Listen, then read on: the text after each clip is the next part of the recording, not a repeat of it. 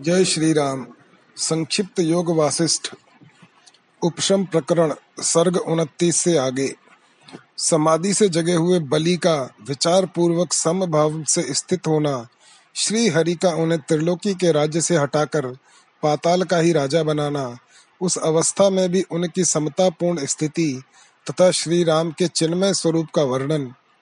श्री वशिष्ठ जी कहते हैं, रघुनंदन तदनंतर एक सहस्र दिव्य वर्ष व्यतीत होने पर ऐश्वर्यशाली असुरराज बलि देव दुंदुभियों का तुमल नाद सुनकर समाधि से जागे और इस प्रकार विचार करने लगे, न बंधन है, न मोक्ष है, मेरी मूर्खता का नाश हो गया।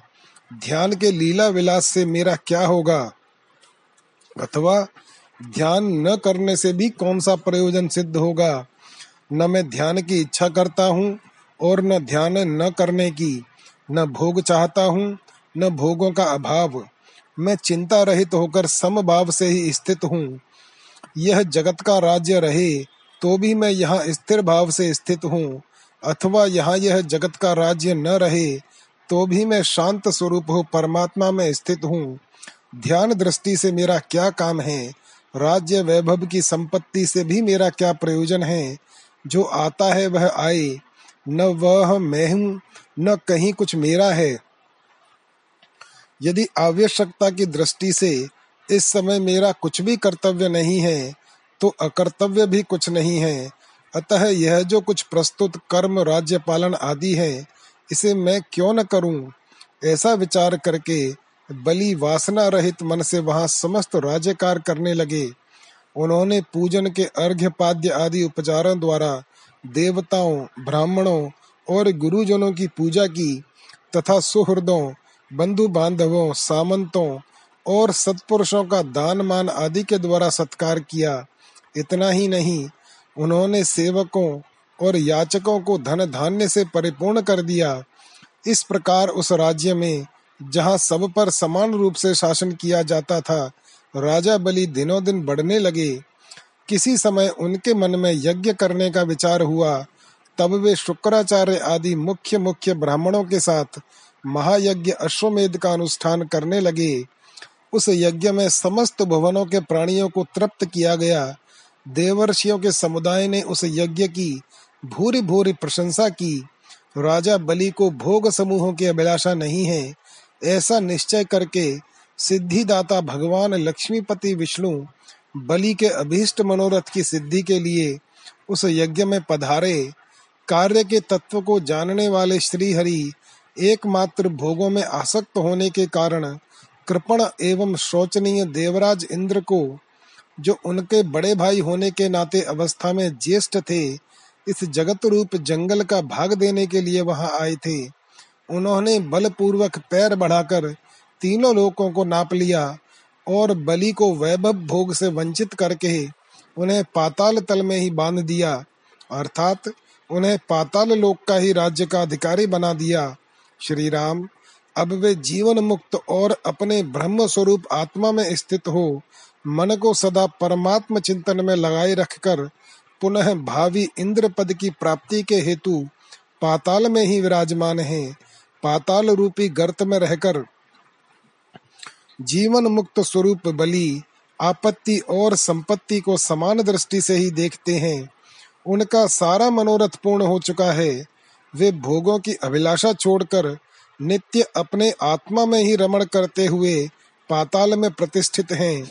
श्री राम ये बलि पुनः इंद्र पद पर विराजमान हो।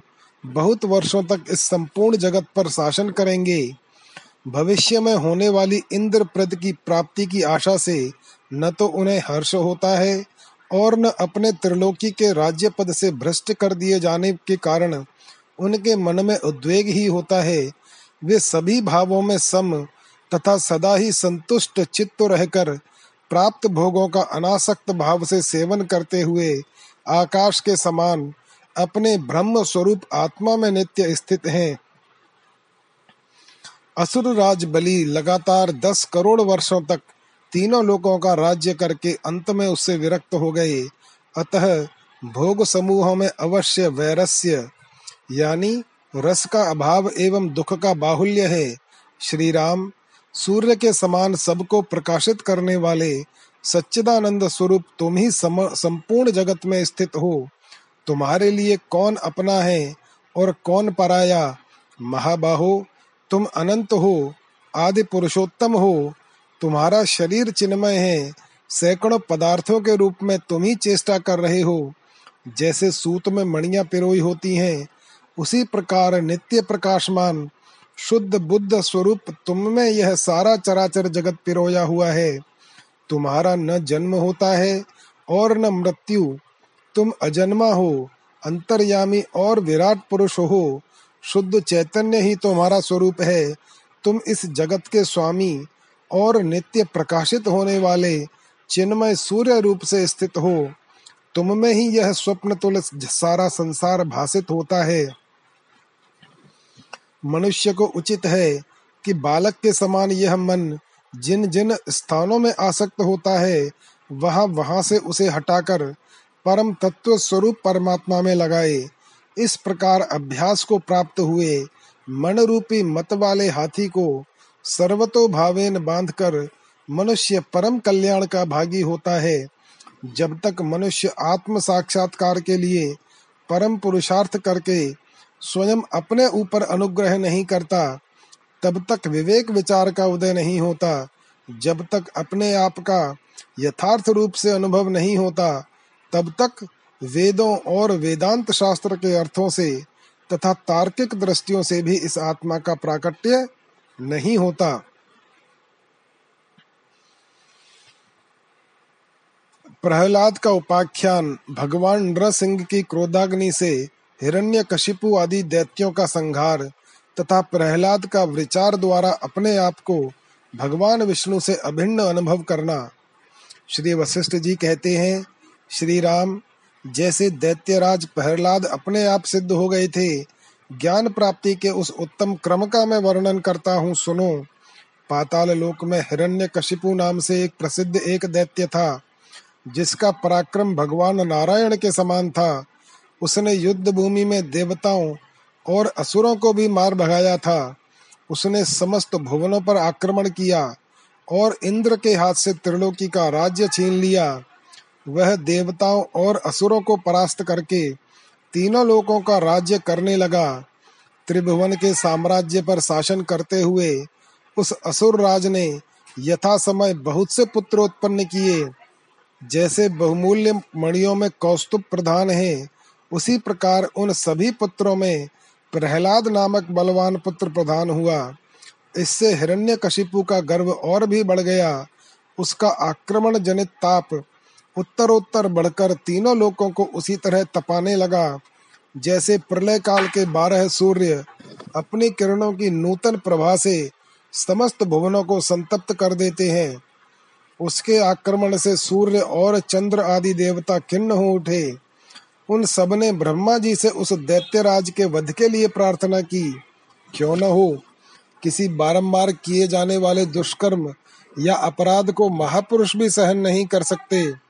तदनंतर लक्ष्मीपति भगवान विष्णु ने नरसिंह रूप धारण करके ज़ोर ज़ोर से दहाड़ते हुए उस महान असुर को उसी प्रकार मार डाला, जैसे हाथी कटकट शब्द के साथ घोड़े को मार डालता है। भगवान नरसिंह के नख दिग्गजों के दांतों के समान सुदृढ़ और वज्र आदि के समान भयंकर थे। उनकी चमकीली दंत पंक्ति सुस्थिर विद्युलता के समान शोभा पा रही थी। उनका क्रोध तीनों लोगों को दग्ध करने के लिए प्रज्वलित हुई प्रलयाग्नि के समान जान पड़ता था। उनके संपूर्ण अंगों से पट्टिश, प्रास, तोमर आदि नाना प्रकार के आयुध निकल रहे थे। जैसे प्रलय काल में अग्नि की ज्वाला समस्त जगत जाल को जलाकर भस्म कर देती है, उसी प्रकार भगवान नरसिंह के नेत्रों से प्रकट हुई आग ने उस असुरपुरी के समस्त असुरों को दग्ध कर दिया। संवर्तक नामक प्रलयंकर मेघों की गर्जना युक्त धारावाहिक वृष्टि से सर्वत्र व्याप्त हुए एकारणव में विक्षुब्ध हुई वायु के समान जब भगवान नरसिंह अत्यंत क्षोभ से भर गए, तब समस्त दानवों के समुदाय दिशाओं में जलते हुए मच्छरों के समान भाग भाग कर अदृश्य हो गए। भगवान नरसिंह हिरण्य कशिपु का वध करके आश्वस्त हुए देवताओं द्वारा बड़े आदर के साथ पूजित हो जब धीरे से कहीं चले गए, तब मरने से बचे हुए दानव प्रहलाद से सुरक्षित हो अपने उस जले हुए देश में लौट गए। वह अपने बंधु बांधवों के नाश का विचार करके, समयोचित विलाप करने के अनंतर उन सबने परलोकवासी बंधुओं का और्ध्व दैहिक संस्कार एवं श्राद्ध किया। तदनंतर जिनके बंधु बांधव मारे अथवा भगवान रसिंह की क्रोधाग्नि से जल गए थे मरने से बचे हुए उन आत्मीय जनों को उन सबने धीरे धीरे आश्वासन दिया। भगवान रसिंह ने जहाँ के दानव का विनाश कर डाला था, उस पाताल गर्त में रहने वाले मननशील प्रहलाद ने मन ही मन अत्यंत दुखी हो विवेक पूर्वक विचार किया। इस संसार में सब प्रकार से, सब तरह की पवित्र बुद्धियों से और समस्त उत्तम क्रियाओं द्वारा तीव्रता पूर्वक शरण लेने योग्य एकमात्र भगवान श्री हरि ही हैं। उनके सिवा यहाँ दूसरी कोई गति नहीं है। तीनों लोकों में उनसे बढ़कर कोई नहीं है। सृष्टि, पालन और संहार के एकमात्र कारण श्री हरि ही हैं। अब इसी क्षण से सदा के लिए मैं अजन्मा भगवान नारायण की शरण में आया हूँ। जैसे वायु आकाश से अलग नहीं होती, उसी प्रकार संपूर्ण मनोरथों का साधक। नमो नारायण यह मंत्र मेरे हृदय कोष से दूर नहीं होता। श्री हरि ही दिशा है, हरि ही आकाश है, वे ही पृथ्वी है, और वे ही जगत हैं। अतः मैं भी अप्रेमेय आत्मा श्री हरि हूँ हूँ। मैं विष्णु रूप हो गया हूँ। श्री हरि ही प्रहलाद नाम से प्रकट है। मुझ आत्मा से श्री हरि भिन्न नहीं है। मेरे अंतकरण में यह दृढ़ निश्चय हो गया है। अतएव मैं सर्वव्यापी हरि ही हूँ, जिनकी हाथ रूपी शाखाओं पर चक्र, गदा और खड्ग आदि अस्त्र रूपी पक्षी सदा विश्राम करते हैं, जो नख किरणमयी मंजरियों से व्याप्त हैं, जिनके कंधे कोमल कोमल मंदार पुष्प की मालाओं से अलंकृत हैं। वे महान मरकत मणिमय वृक्षों के समान ये मेरी चार भुजाएँ सुशोभित हो रही हैं, जिनके बाजूबंद समुद्र मंथन के समय मंदराचल की रगड़ से घिस गए थे। ये सदा क्रमशः शीतल तथा उष्ण रहने वाले दो देवता, चंद्रमा और सूर्य, जिन्होंने संसार को प्रकाशित किया है, मेरे मुखमंडल के दो नेत्र हैं। नील कमल के समान श्याम तथा गहरी मेघमालाओं के समान सुंदर, मेरी यह अंग कांति सब ओर फैल रही है। मेरे हाथ में यह पांचजन्य शंख है, जिससे गंभीर ध्वनि का विस्तार होता है। यह शब्द स्वरूप होने के कारण मूर्तिमान आकाश और श्वेत होने से क्षीर सागर के समान जान पड़ता है। मेरे करतल में यह शोभाशाली कमल विद्यमान है, जो मेरी ही नाभि से उत्पन्न हुआ है। यह दैत्यों और दानवों का मर्दन करने वाली मेरी भारी गदा है, जो रत्न जड़ित होने से चितकबरी और सोने के अंगद से विभूषित होने के कारण सुमेरु पर्वत के शिखर से प्रतीत होती है। यह मेरा सुदर्शन चक्र है, जिससे सब और किरणें छिटक रही हैं, तथा जिसकी आकृति साक्षात सूर्य के समान दिखाई देती है। यह धूम युक्त अग्नि के समान सुंदर, मेरा काला और चमकीला नंदक नामक खड्ग है, जो दैत्य रूपी वृक्षों का उच्छेद करने के लिए कुठार है। और देवताओं को आनंद प्रदान करने वाला है। यह इंद्र धनुष के समान सुंदर और नागराज वासुकी के समान कुंडलाकार मेरा शारंग धनुष है, जो पुष्पक और आवर्तक नामक मेघों के समान बाण रूपी जल की अविच्छिन्न धाराएँ बरसाता है। पृथ्वी ये मेरे दोनों पैर हैं, आकाश मेरा यह सिर है, तीनों लोक मेरे शरीर हैं और संपूर्ण दिशाएँ मेरी कुक्षी है। मैं नील मेघ के भीतरी भाग की भांति श्याम कांति से सुशोभित गरुड़ रूपी पर्वत पर आरूढ़ एवं शंख, चक्र तथा गदा धारण करने वाला साक्षात विष्णु हूँ। मेरे सामने खड़े हुए ये देवता और असुर मेरे तेज के प्रवाह को उसी तरह नहीं सह सकते, जैसे मंद दृष्टि वाले लोग सूर्य की प्रभा को नहीं सहन कर पाते। ये ब्रह्मा, इंद्र, अग्नि और रुद्र आदि देवता बहुसंख्यक मुखों से निकली हुई अनंत वाणी द्वारा मुझ सर्वेश्वर विष्णु की ही स्तुति करते हैं। मेरा ऐश्वर्य बहुत बड़ा हुआ है। मैं अपराजित विष्णु रूप हो गया हूँ। सब प्रकार के द्वंद्वों से ऊपर उठकर अपनी सर्वोत्कृष्ट महिमा से संपन्न हूँ। प्रहलाद के द्वारा भगवान विष्णु की मानसिक एवं बाह्य पूजा, उसके प्रभाव से समस्त दैत्यों को वैष्णव हुआ देख विस्मय में पड़े हुए देवताओं का, भगवान से इसके विषय में पूछना, भगवान का देवताओं को सांत्वना दे, अदृश्य हो, प्रहलाद के देव पूजा ग्रह में प्रकट होना और प्रहलाद के द्वारा उनकी स्तुति।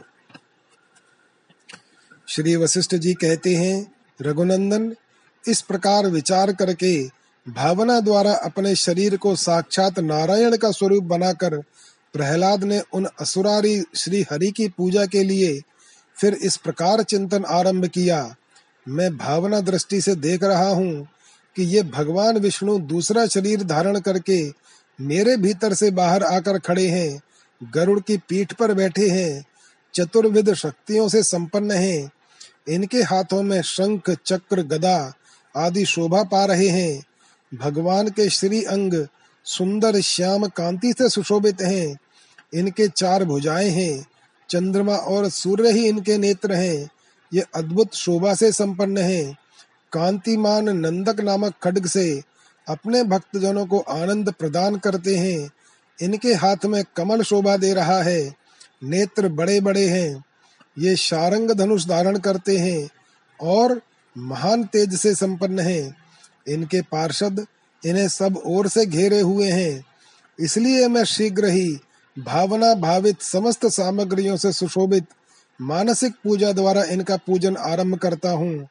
इसके बाद बाहरी उपकरणों से युक्त और अनेक प्रकार के रत्नों से परिपूर्ण विशाल पूजा का भी आयोजन करके इन महान देव नारायण की पूजा अर्चना करूँगा।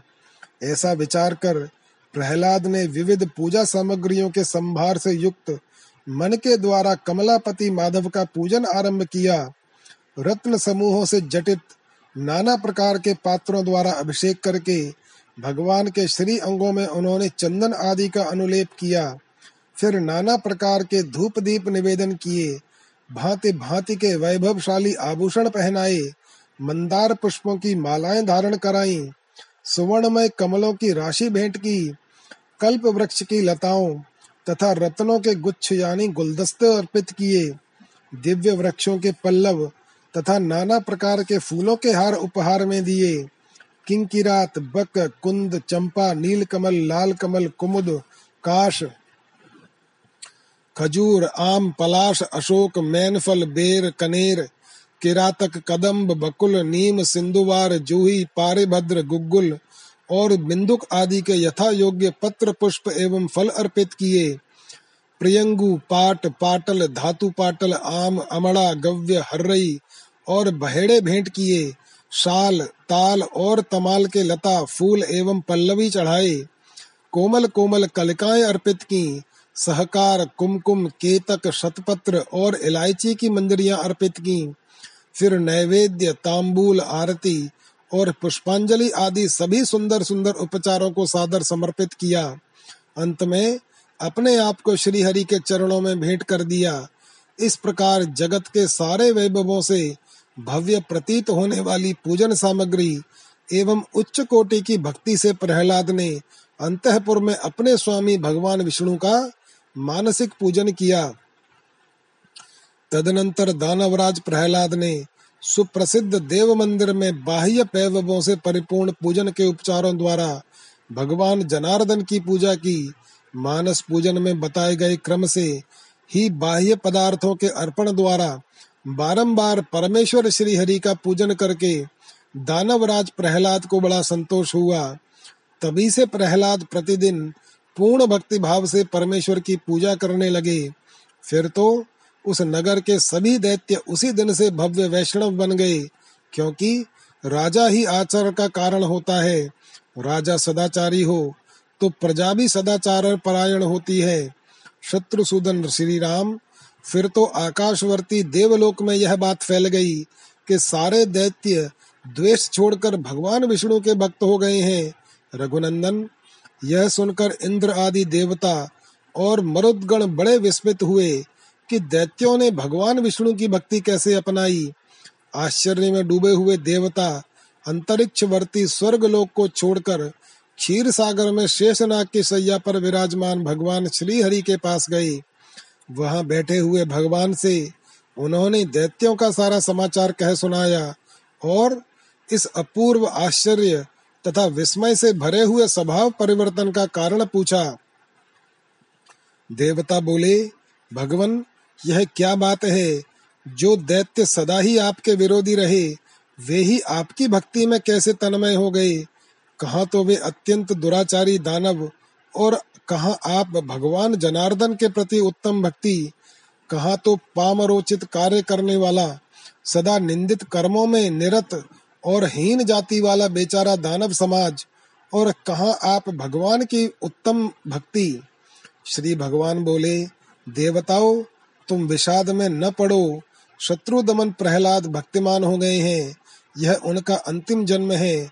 वे अब मोक्ष के अधिकारी हो गए हैं।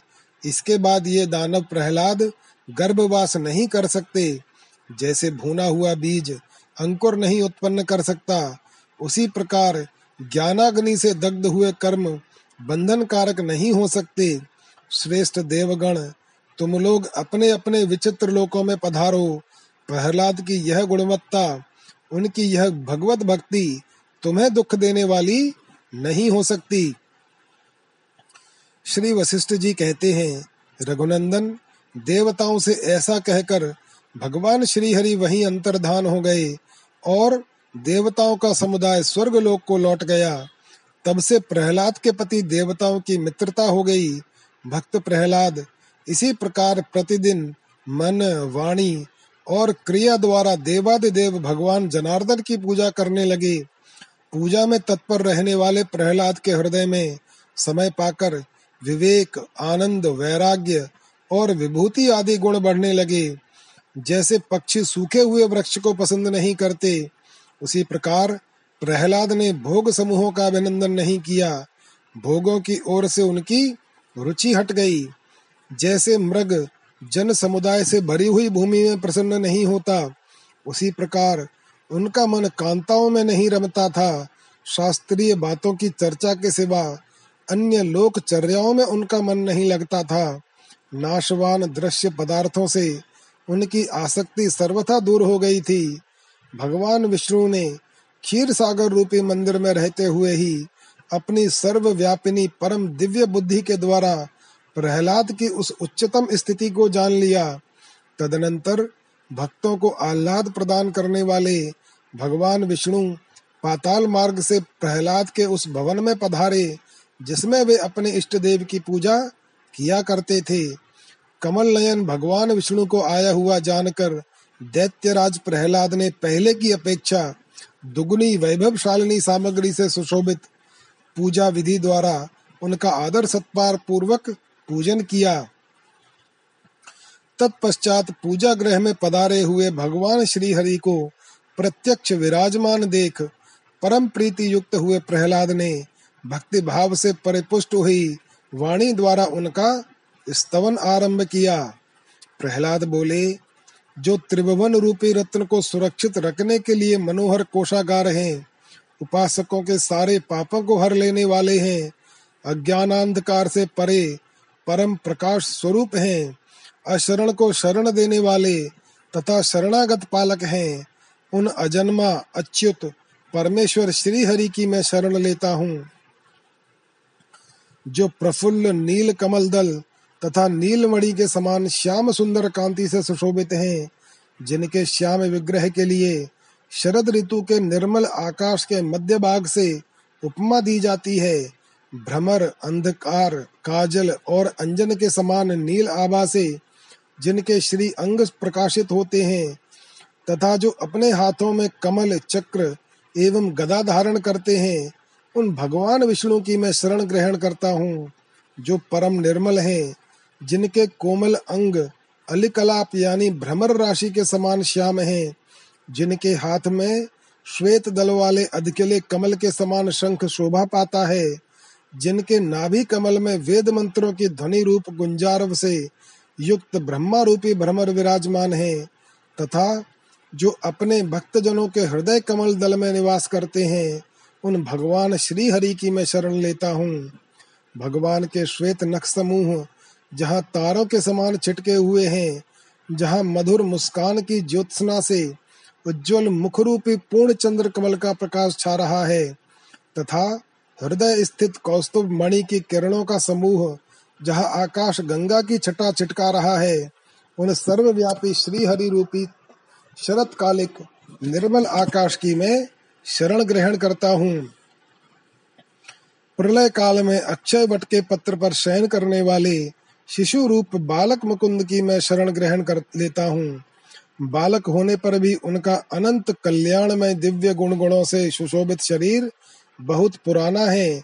उनके उस बाल वपु के उदर भाग में यह घनीभूत सारी सृष्टि पूर्णतया समाई हुई है। वे भगवान नित्य निरंतर विराजमान जन्म वृद्धि आदि विकारों से रहित तथा विशाल हैं। नूतन खिले हुए नाभि कमल के पराग से जिनका वक्षस्थल गौर वर्ण का प्रतीत होता है, जिनका वामांग लक्ष्मी जी के दीप्तिमान देह से विभूषित है। जो सायं कालिक अरुण किरण के समान लाल अंगराग धारण करते हैं तथा सुवर्ण के समान रंग वाले रेशमी पीताम्बर से जिनका श्री विग्रह परम सुंदर दिखाई देता है, उन भगवान श्री नारायण की मैं शरण लेता हूँ। दैत्य रूपिणी कमलिनी पर तुषारापात करने के लिए जो हेमंत और शिशिर के समान है देव रूपिणी नलिनी को विकसित करने के लिए सदा उदित रहने वाले सूर्य बिंब के सदृश हैं, तथा ब्रह्मा रूपी कमल के उद्भव के लिए जो जल से भरे हुए तड़ाग के तुल्य हैं, उपासकों के हृदय कमल में निवास करने वाले, उन भगवान श्री हरि का मैं आश्रय लेता हूँ, जो त्रिभुवन रूपी कमल के विकास के लिए सूर्य के सदृश हैं।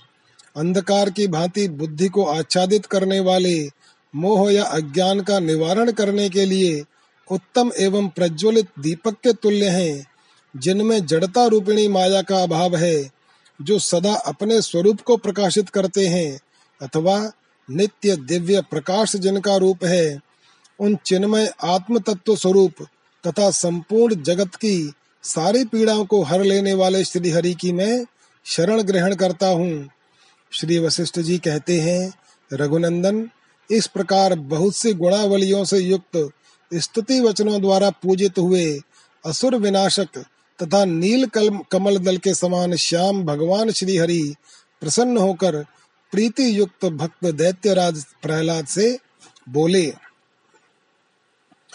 प्रहलाद को भगवान द्वारा वर प्राप्ति प्रहलाद का आत्मचिंतन करते हुए परमात्मा का साक्षात्कार करना और उनका स्तवन करते हुए समाधिस्थ हो जाना तत्पश्चात पाताल की अराजकता का वर्णन और भगवान विष्णु का प्रहलाद को समाधि से विरत करने का विचार।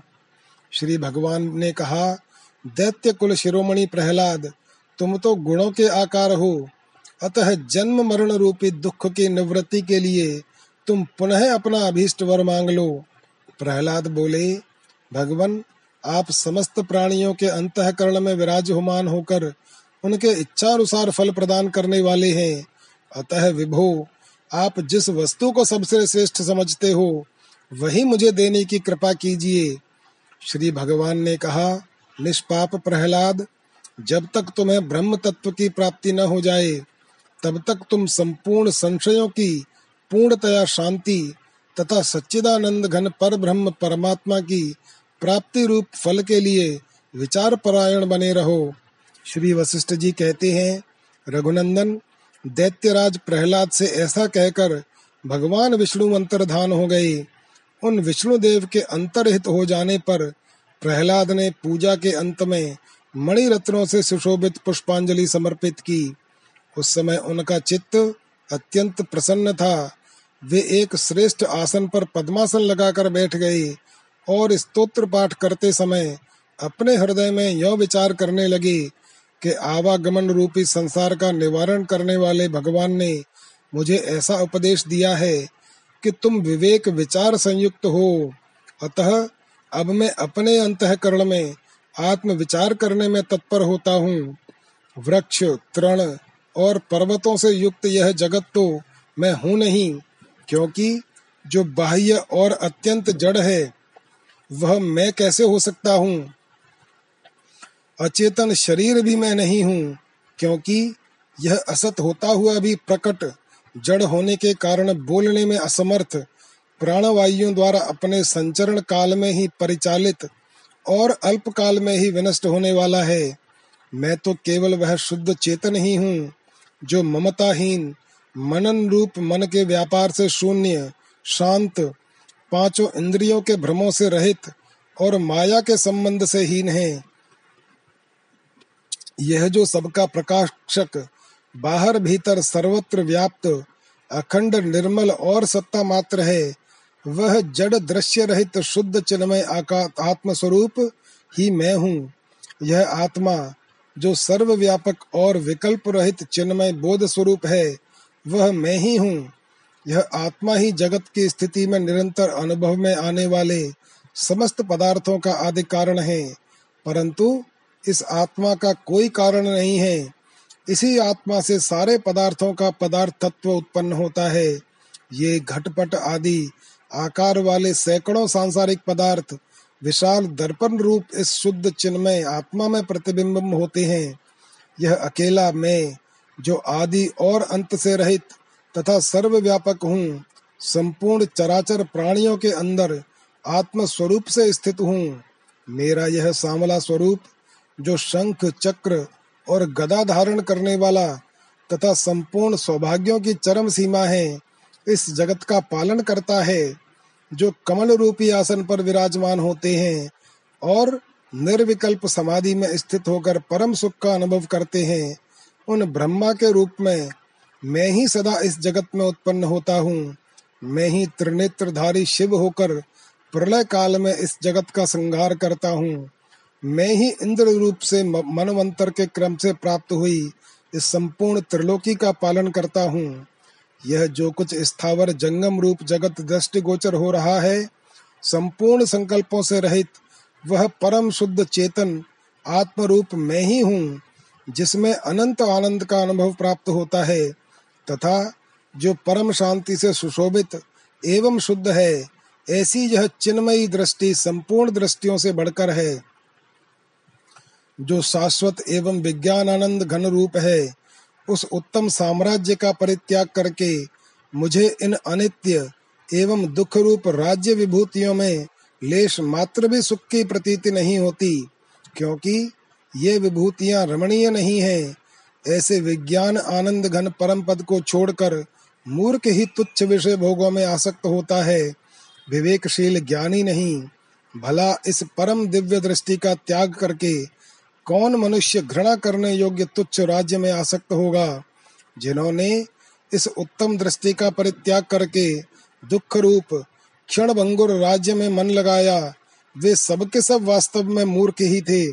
क्योंकि कहा तो नंदनवन की प्रफुल्लित रमणीय वनस्थली और कहा संतप्त मरुस्थल? उसी प्रकार कहा तो ये पारमार्थिक शांत दिव्य ज्ञान दृष्टिया और कहा देह एवं विषय भोगों में अहंता ममता बुद्धि, अर्थात इनमें आकाश पाताल का अंतर है। इस त्रिलोकी में राज्य पाकर भी वास्तविक सुख लेश मात्र भी नहीं मिलता, किंतु मूर्खता के कारण ही उसे मनुष्य चाहता है। उधर जो सर्वव्यापक, स्वस्थ, सम, निर्विकार और सर्वरूप है, उस चेतन का आश्रय ग्रहण करने से संपूर्ण वास्तविक आनंद सदा सर्वदा प्राप्त होता रहता है। ये जो कोई भी विषयी पुरुष और मनुष्य मोह रूपी जाल में आ फंसे हैं, उनके गिरने का प्रधान कारण उनकी संकल्प कल्पना ही है। इसी प्रकार मेरे पिता में आदि पूर्वजों ने भी जो संकल्प समूहों से आवृत और विषय रूपी गर्त में गिरने वाले थे, इस बाधा रहित परमानंद स्वरूप आत्म पद का अनुभव नहीं किया। इसीलिए वे भूतल पर इन्हें गिने दिनों तक ही स्फुरित होकर गड्ढे में गिरे हुए क्षुद्र मच्छरों की भांति विनष्ट हो गए। सभी जीव इच्छा और द्वेष से उत्पन्न हुए। सुख, दुख आदि द्वंद्व रूपी मोह से युक्त होने के कारण पृथ्वी के छिद्र में छिपे हुए कीटों की समता को प्राप्त हो गए थे। परंतु जिसकी अनुकूल और प्रतिकूल कल्पना रूपी मृग तृष्णा सच्चिदानंद परमात्मा के ज्ञान रूपी मेघ से शांत हो चुकी है। उसी का जीवन धन्य है। ओम ही जिसका सच्चिदानंद ब्रह्म का सर्वोत्तम नाम है और जो समस्त विकारों से सर्वथा रहित है, वह परमात्मा ही भूतल के समस्त पदार्थों के रूप में विराजमान है। ज्योतिष स्वरूप वह परमात्मा ही सूर्य आदि के अंदर स्थित होकर अपनी सत्ता स्फूर्ति से उन्हें प्रकाशित करता है। वही अग्नि को उष्णता युक्त करता है और जल को रसमय बनाता है। भय रहित वह परमात्मा स्वयं ही प्रकट होता है और ब्रह्मा से लेकर तृण पर्यंत समस्त जगत को अपनी सत्ता स्फूर्ति से घुमाता रहता है। वह स्थाणु से भी बढ़कर नित्य अचल और आकाश से भी बढ़कर नित्य निर्लेप है। इसी का सदा अन्वेषण, स्तवन और ध्यान करना चाहिए। समस्त प्राणियों के शरीरों के अंदर उनके हृदय कमल में स्थित यह परमात्मा अत्यंत सुलभ है, क्योंकि हृदय की थोड़ी सी भी सच्ची पुकार से यह तत्क्षण सम्मुख प्रकट हो जाता है। यह परमात्म देव सभी शरीरों में उसी प्रकार व्याप्त है, जैसे पुष्पों में सुगंध तिल कणों में तेल और रसयुक्त पदार्थों में माधुर्य, परंतु हृदय में विद्यमान रहने पर भी यह चेतन विवेक विचार के अभाव के कारण जाना नहीं जा सकता। विचारणा के द्वारा ही उस परमेश्वर का ज्ञान होता है। उसे भली भांति जान लेने पर प्रियजन के समागम की तरह परमानंद की प्राप्ति होती है। अतिशय आनंद प्रदान करने वाले परमात्मा रूपी उस परम प्रेमी बंधु का दर्शन होने पर ऐसी ऐसी बुद्धियाँ उत्पन्न होती हैं, जिनके प्रभाव से साधक का परमात्मा से कभी वियोग नहीं होता। उसके सांसारिक स्नेह के समस्त बंधन टूट जाते हैं। काम, क्रोध आदि सारे शत्रु विनष्ट हो जाते हैं और तृष्णाएँ मन को चंचल नहीं कर पाती। यही परमात्मा आकाश में शून्यता, वायु में स्पंदन, तेजस्वी पदार्थों में प्रकाश, जल में उत्तम मधुरता, पृथ्वी में कठोरता, अग्नि में उष्णता, चंद्रमा में शीतलता और सृष्टि समूह में सत्ता रूप से स्थित है। अज्ञान रूपी शत्रु ने मेरे विवेक धन का अपहरण करके उसका सर्वनाश कर डाला था और वह इतने काल तक मुझे कष्ट देता रहा। परंतु इस समय स्वतः उत्पन्न हुई सर्वोत्तम विष्णु कृपा से मुझे परम तत्व का ज्ञान हो गया है, जिससे मैंने उस अज्ञान का परित्याग कर दिया है। इस समय मैंने उस परम ज्ञान रूपी मंत्र के बल से इस अहंकार पिशाच रूप, पिशाच को शरीर रूपी वृक्ष के खोखले से बाहर निकाल दिया है, जिससे मेरा यह शरीर रूपी महान वृक्ष अहंकार रूपी यक्ष से रहित होकर परम पवित्र हो गया है और प्रफुल्लित वृक्ष के समान सुशोभित हो रहा है।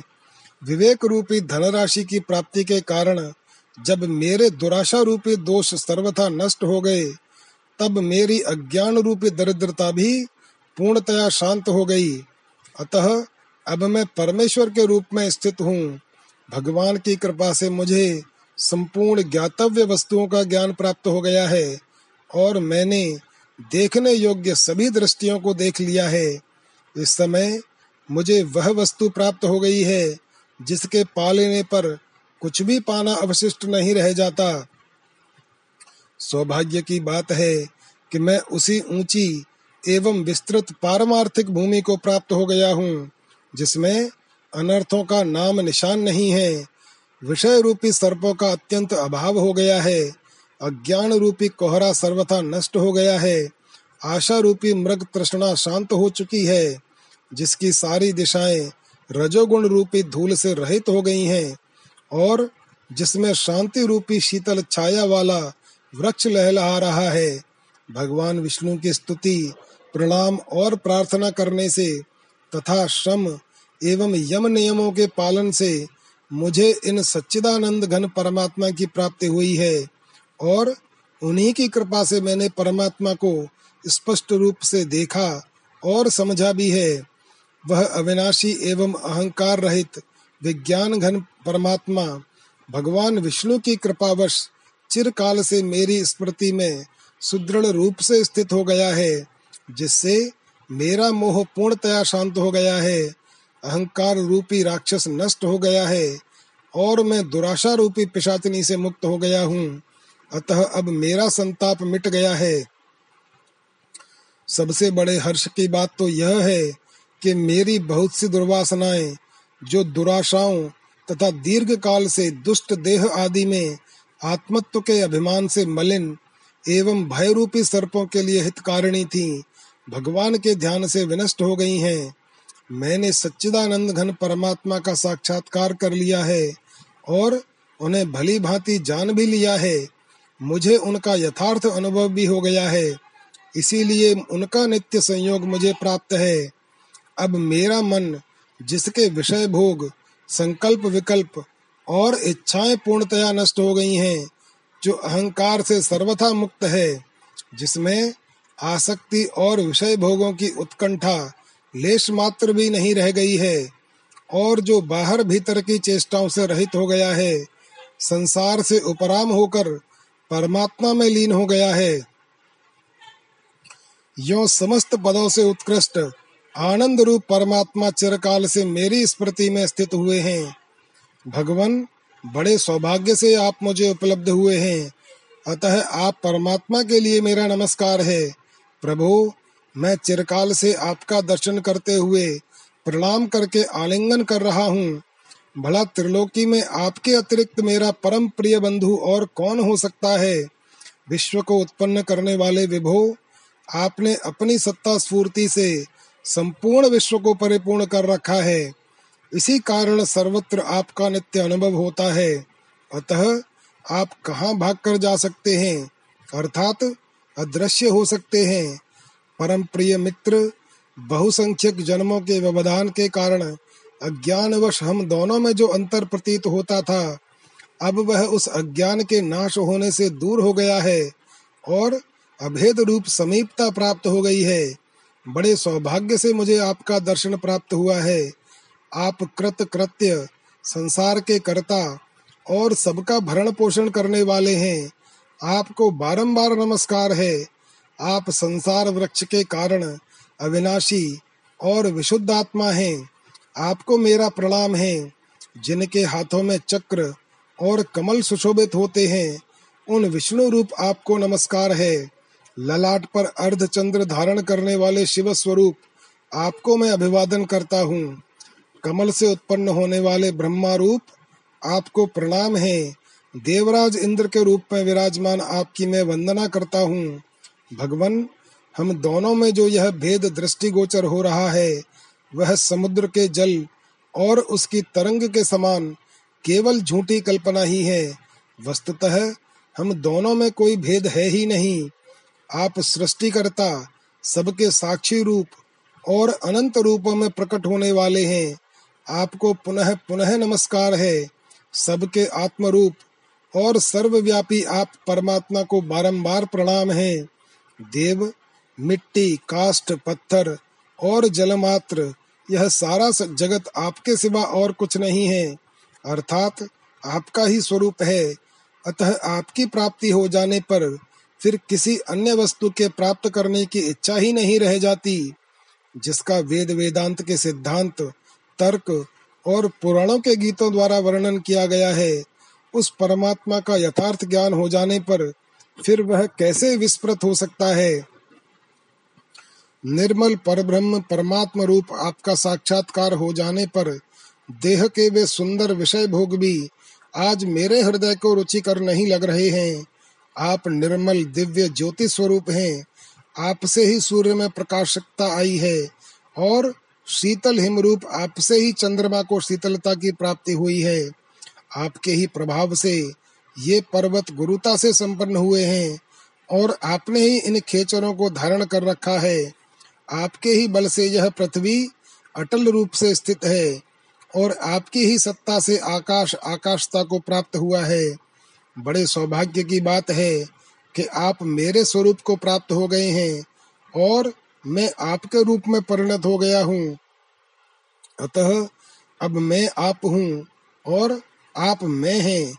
इसलिए देव, अब हम दोनों में कोई भेद नहीं रह गया है। अर्थात हम एक ही भाव को प्राप्त हो गए हैं। इसमें भी मेरा सौभाग्य ही कारण है। मेरी आत्मा, जो सम, शुद्ध, साक्षी रूप, निराकार और दिशा काल आदि से रहित है उसी में आप स्थित हैं। आपका स्वरूप सूक्ष्म से भी सूक्ष्म है। आपके ही अंदर यह सारा संसार मंडल था और रहेगा। काष्ट में व्याप्त हु, हुई आग की भांति आप इस शरीर के अंदर स्थित हैं। आप ही सर्वोत्तम अमृत स्वरूप रस हैं और तेजस्वी पदार्थों को प्रकाशित करने वाले भी आप ही हैं। आप ही पदार्थों के ज्ञाता और ज्योतियों के प्रकाश हैं, जैसे सुवर्ण में कड़े, बाजूबंद केयूर आदि आभूषणों का आरोप किया जाता है। उसी तरह सांसारिक पदार्थ समूह आप में ही आरोपित हैं। आपको प्राप्त कर लेने पर प्रारब्धानुकूल प्राप्त हुए सुख दुख का प्रवाह समूल नष्ट हो जाता है। ठीक उसी तरह जैसे सूर्य के प्रकाश को पाकर अंधकार का अथवा गर्मी को पाकर हिम का नाम निशान मिट जाता है। भगवान, यह सारा विश्व आपका ही स्वरूप है। आपकी जय हो। आप शांति परायण सभी प्रमाणों से पड़े और संपूर्ण आगमों द्वारा जानने योग्य हैं। आपकी बारंबार जय हो। श्री वशिष्ठ जी कहते हैं, रघुनंदन, शत्रु वीरों का संहार करने वाले प्रहलाद, इस प्रकार परमात्मा का चिंतन करते करते निर्विकल्प परमानंद स्वरूप परमात्मा में समाधिस्थ हो गए। अपने महल में यो समाधि अवस्था में पड़े हुए दैत्य वंशी प्रहलाद का बहुत सा समय व्यतीत हो गया। उस समय यद्यपि असुर श्रेष्ठों ने उन्हें जगाने की बहुत चेष्टा की, तथापि असमय में उन महाबुद्धिमान की समाधि भंग न हुई। यो निश्चल ब्रह्म स्वरूप एवं शांत हुए प्रहलाद बाह्य दृष्टि शून्य होकर हज़ारों वर्षों तक उस दैत्य नगरी में समाधिस्थ पड़े रहे। उस समय हिरण्य कशिपु मर चुका था और उसके पुत्र प्रहलाद समाधिस्थ हो गए थे। अतः जब पाताल में कोई अन्य राजा नहीं रह गया, तब दानवों को अपने अधिपति का अभाव खटकने लगा। इसलिए उन्होंने प्रहलाद को समाधि से जगाने के लिए घोर प्रयत्न किया, परंतु वे नहीं जगे। तब उस राजा रहित नगर में बलवान दैत्य लुटोरों की तरह स्वेच्छानुसार लूटपाट करने लगे, जिससे उद्विग्न होकर अन्य दैत्य अपनी अभीष्ट दिशाओं में भाग गए। उस अराजकता के कारण पाताल लोक चिरकाल के लिए मात्सन, मात्स्यन न्याय से अस्त व्यस्त और मर्यादा रहित हो गया। वहाँ बलवानों ने दुर्बलों के नगर छीन लिए मर्यादा के क्रम का सर्वथा विनाश हो गया। सभी लोग स्त्रियों को पीड़ा पहुँचाने लगे। पुरुषों के प्रलाप और रोदन के शब्द चारों ओर व्याप्त हो गए। लोगों ने एक दूसरे के वस्त्र छीन लिए।